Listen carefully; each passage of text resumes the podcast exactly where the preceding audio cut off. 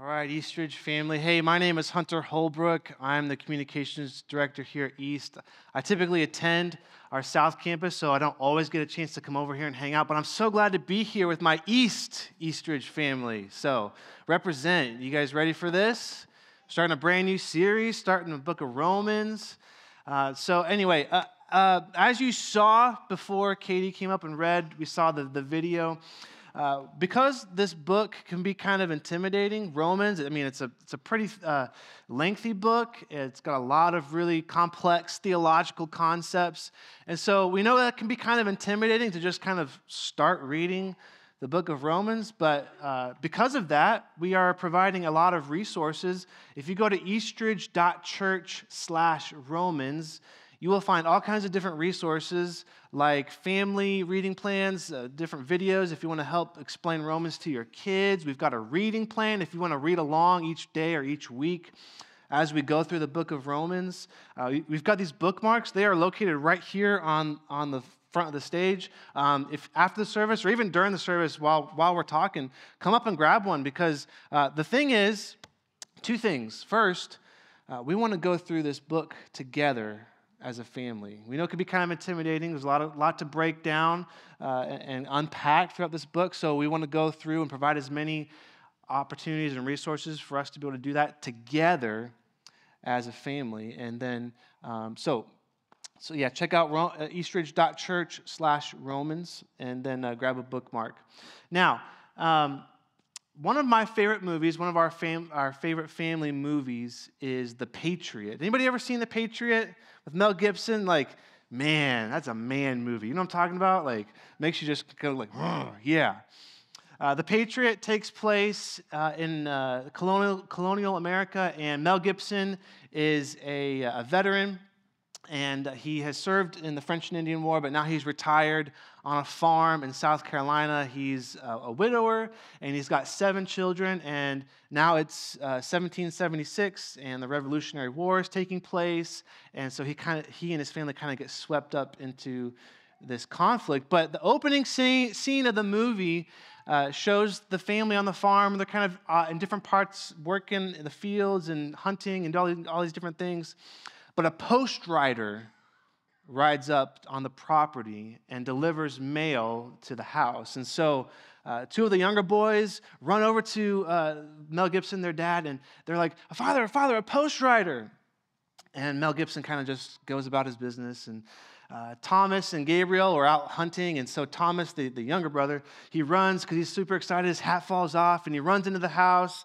And Gabriel tells him, Thomas, wait for father. He puts the mail down, and it's just like, okay. So it's not until later in the day when Mel Gibson, it's all after dinner and everyone's in bed, he, he goes and retires into the sitting room and he sees the mail sitting there and he picks it up, but he knows that Gabriel and Thomas are watching him, just waiting, just waiting for new information, wanting to know, like, what, what, what's in the mail? So he sets it down, and Gabriel and Thomas go, oh, just like, like they're, they're excited. They want to know. And then eventually, Mel Gibson says, So, what was in the mail? You know that Mel Gibson voice. Michael, you could probably do that voice pretty well. And then Thomas and Gabriel run over. They're going so fast that they actually skid on the hardwood floor and they begin opening up all the mail because they're craving news and information, especially now that there's this conflict that the country is becoming a part of, this war. And all throughout the, the movie, we see this, this picture, okay? As Mel Gibson uh, goes to war, as his son goes to war, they write letters back to their family. And so, whenever the family gets a letter, we see the picture of them all gathered together whether it's on the porch or somewhere else, they're all gathered together and they read and listen to this letter because it contains valuable information. They want to know are you safe? Are you healthy? Are you hurt? Are we safe? How, how are things going in, in the war? Now, you fast forward, okay? We live in, a, in the information age where just at, the, at an arm's reach, we can get information, whether it's on a computer or on our phone. We can see what's going on uh, in any part of the world almost. If there's any type of thing we need to know about, we can, we can access it. And we don't exactly get excited about post riders anymore. I mean, except for me, I, I love when the mail truck comes by and I'm home and like there's i can see that she actually put something in the mailbox like we all like like my little kids love it too like what was in the mail go get see what's in the mail oh it's just you know most of the time it's just junk but still it's exciting right but we can kind of become numb to the information. Like we enjoy it. We just the way we're designed, we crave new information. We can kind of become numb to it. But have you ever received a handwritten letter in the mail? There's something different, okay? When you receive a handwritten letter in the mail, you open it up, and if it's not a thank you card, because it's like, oh, okay, thank you card, they're thanking me for whatever. But if it's an actual letter, it's like, okay, what, what is so important that you took the time to handwrite a note and, and snail mail it to me. Like, whenever you get a handwritten letter, you pay attention to it, right? What if that letter contained life or death information? Where your very survival, your existence depended on the information, the content of that letter chances are you and your family, you'd, you'd be like, ah, here it is. Hey, gather around. Like, what does it say? Well, this, this letter, that's what the book of Romans is, is a letter. This letter is the information. This is the letter, and it contains information that's a matter of life and death for our souls. And so what we're going to do is just like we see that picture in that in the movie, okay? We're going to gather around as a church family and we're going to go through the book of Romans together. And so we're actually going to be and that's the other reason we do these resources. is We're going to be in the book of Romans for the rest of the year. We're breaking it up into four different parts, okay? So uh, we're to do four weeks now, and then we'll take a break and do something else, then we'll come back and do another four weeks. And so uh, this is part one of four. Uh, the next four weeks will be in Romans, and then we'll take a break and then do the other three parts. So uh, again, check out the resources. But here's the thing, okay? We want to gather together at the foot, okay, of, of this letter and have it read aloud as a church family to hear the important information that Paul has for us and for the church. Not just the church back then, but the church now. So, uh, if you have a Bible, Scott mentioned this. If you have a Bible, pull it out. Uh, if you don't have one, you could pull out one of the NLTs, the Bibles in the, the seat backs. If you want to go ahead and grab a bookmark, go ahead and grab one. I'm going to use this one today uh, as, as I go through the message. But we're going to be in Romans chapter 1, just uh, starting right at the very beginning. Romans chapter 1, starting in verse 1. And so we're going to pick out a couple of things in this, uh, in Romans. And so we're talking a little bit about family, a little bit about uh, unity. And so uh, the first thing we see about Romans is this simple fact, okay? Romans is a letter. I don't know why we call them books of the Bible, they're, they're really letters. And Romans is a letter. Paul wrote this letter to the church. And this is what we read in Romans chapter 1. Ready? Here we go. This is it. We're starting Romans right now, right here. Romans chapter 1, verse 1. This letter is from Paul, okay? We said that. Romans is a letter. A slave of Christ Jesus, chosen by God to be an apostle and sent out to preach his good news. All right, so this is a letter. and I want to give you some context and background information to the letter. So the letter was written to a group of churches in Rome. They were probably house churches, a group of uh, uh, different, maybe four or five house churches in Rome. And they were written about uh, the year 55, anywhere from 55 to 59. And so this was about 25 years after the resurrection of Jesus.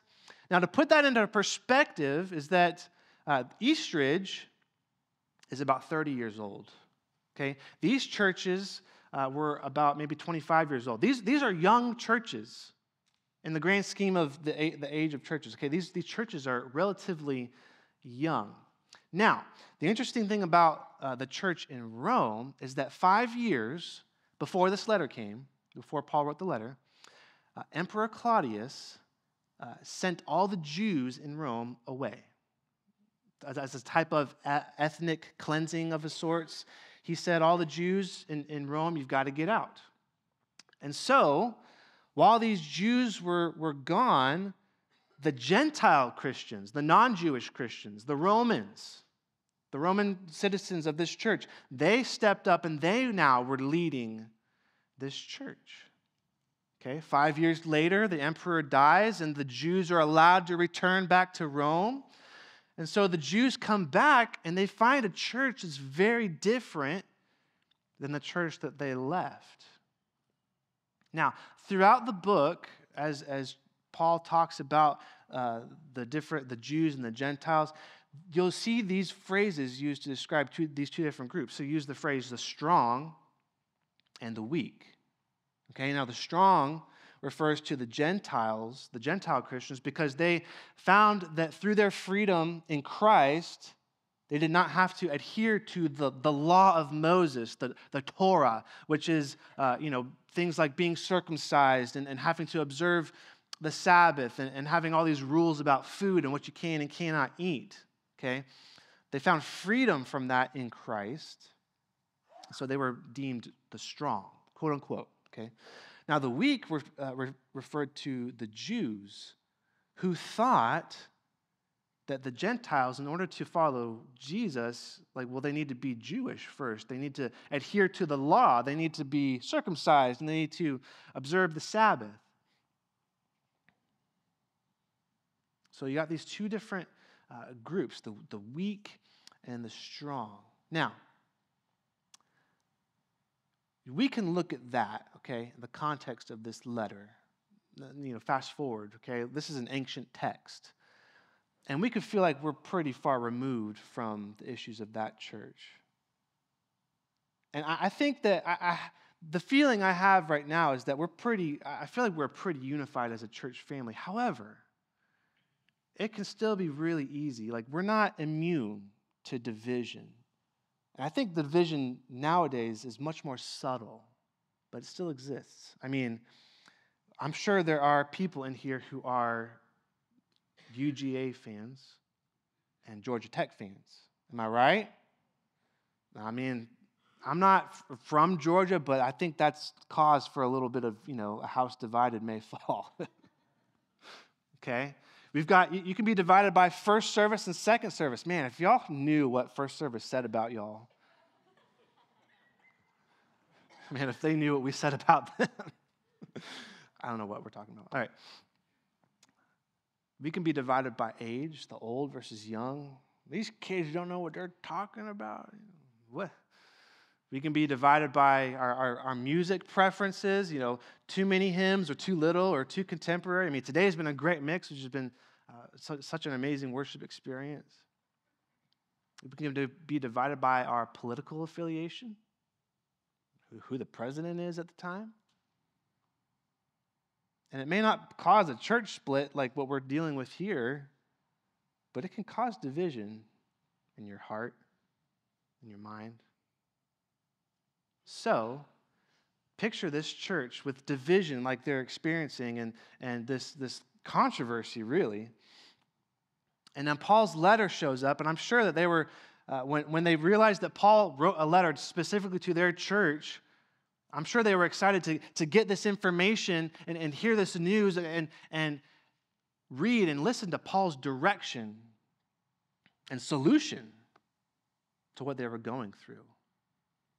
And so we see that, okay, the next thing we see in this letter is that this letter contains good news.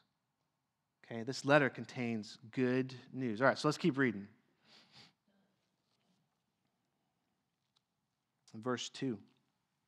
All right, so uh, send out to preach this good news. God promised this good news long ago through his prophets in the Holy Scriptures. This good news is about his son, okay? uh, long ago, okay, the prophets foretold about this. The people of Israel were waiting for the Messiah.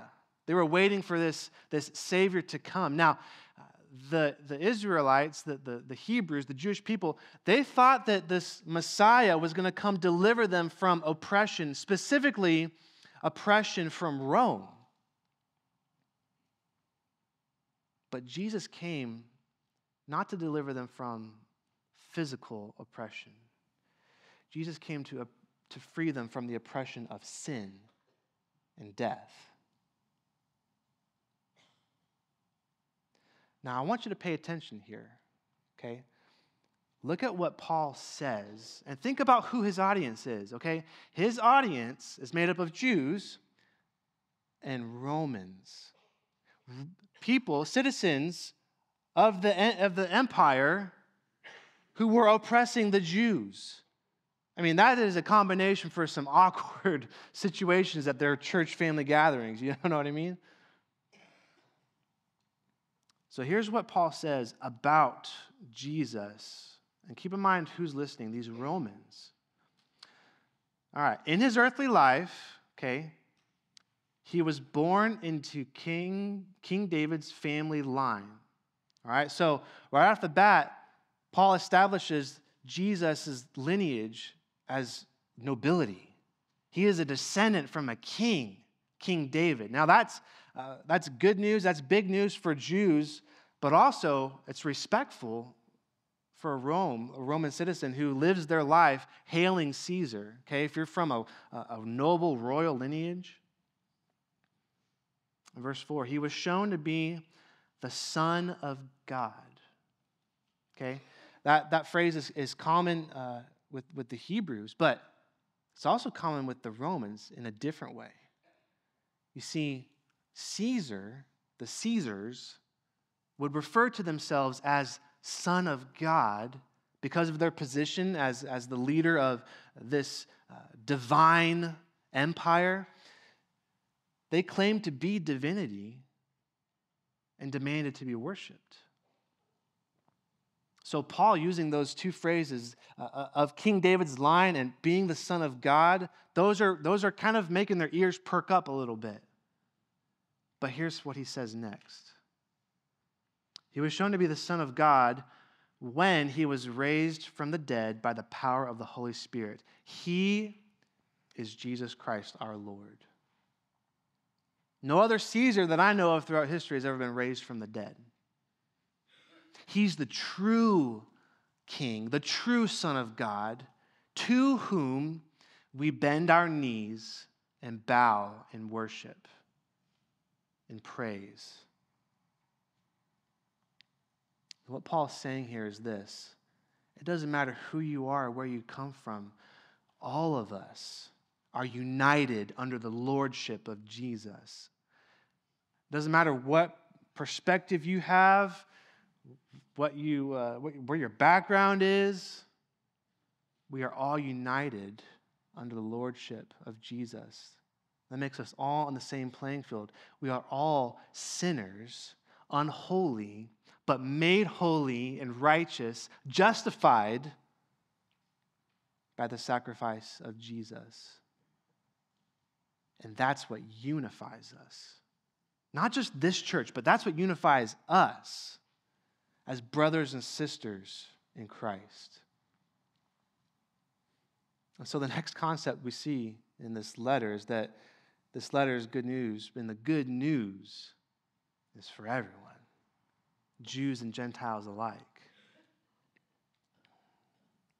He wraps up with this, verse 5. Through Christ, God has given us the privilege and the authority as apostles to tell Gentiles everywhere, which that means us, y'all. Like, we are the Gentiles everywhere. If you're not Jewish, then you're a Gentile, okay? We tell them everywhere what God has done for them. We just sang a whole song uh, just celebrating what God has done. And what has He done? He sent His Son, Jesus, into the world to live to die and to be raised again, and he's coming back again. God so loved the what? The world. Not just the people of Israel, not just the Jews, but everyone, you and me. This good news is for everyone, Again, that unifies us, puts us all on the same playing field under the lordship of Christ. What God has done for them so that they will believe and obey him, bringing glory to his name. And you are included among those Gentiles who have been called to belong to Jesus Christ. We're not called to success. We're not called to prosperity. We're called simply to belong to Jesus Christ. I am writing to all of you in Rome who are loved by God and are called to be his own holy people, not peoples, not people groups, but as the church, one people, one body, one heart, one heartbeat, one voice. We are one. Now may God our Father and the Lord Jesus Christ give you grace and peace. The good news is for everybody. And it's the sacrifice of Jesus and his lordship that unites us. And it's through that, through obedience and through our faith, that we experience peace and grace, and we bring glory to God the Father. In just a minute, we're going to wrap up. We're going to actually sing a, another song. And, and uh, guys, you can come back up, make your, make your way back up here. But before we do, I kind of want to wrap up with a couple of things that Paul says. So if you skip forward a few chapters to Romans 14, Paul addresses specifically the whole disunity concept, the, the, the issue that we're dealing with here in this passage. And so in Romans 14, this is what he says. It's talking specifically about the church family and the disunity that they're, they're experiencing. So in chapter 14, verse 7, he says this For we don't live for ourselves or die for ourselves. If we live, it is to honor the Lord. And if we die, it is to honor the Lord. So whether we live or die, we belong to the Lord. Christ died and rose again for this very purpose. Okay? It's not about us, it's about Christ in us and his sacrifice. For this very purpose, to be Lord of both the living and the dead. So, why do you content, condemn another believer? In view of what Christ has done, why, why do you condemn another believer? And in the Greek, it could even be translated this Why do you condemn your brother? because that's what we are. We are brothers and sisters. Why do you look down on another believer? Remember, we will all stand before the judgment seat of God, for the scriptures say, As surely as I live, says the Lord, every knee will bend to me, and every tongue will declare allegiance to God in worship. And if you skip one chapter over, chapter 15, he says this as well. Verse 5. May God, who gives this patience and encouragement, may God help you live in complete harmony with each other, as is fitting for followers of Christ Jesus. All right, now, as we get ready to sing the song, this is the verse that I want us all to think about, okay? Verse 6. Then all of you, okay, if we're living in harmony, which is fitting and proper for followers of Jesus Christ, if we're living in harmony, then all of you can join together with one voice, giving praise and glory to God the Father of our Lord Jesus Christ. That's what we're going to do. We're going to gather around and listen to the story. Lift our voice, one voice Andrew Peterson is a singer songwriter, and he wrote a, a, an album, a Christmas album called Behold the Lamb of God, and it talks about the coming of baby Jesus into the world. And the very first song, the very first lines, he begins like this Gather round, ye children, come. Listen to the old, old story of the power of death undone by an infant born of glory, Son of God, Son of Man.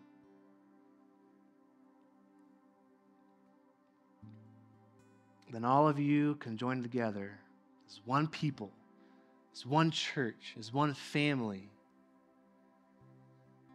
So, Eastridge, church family, that's what I want us to do. I want us to gather around as we get ready to dive deeper into this letter for the next couple weeks for this next year as we as we gather around and listen i want us to gather around and lift our voices so if you would let's stand together and let's lift our voices and give glory to god our father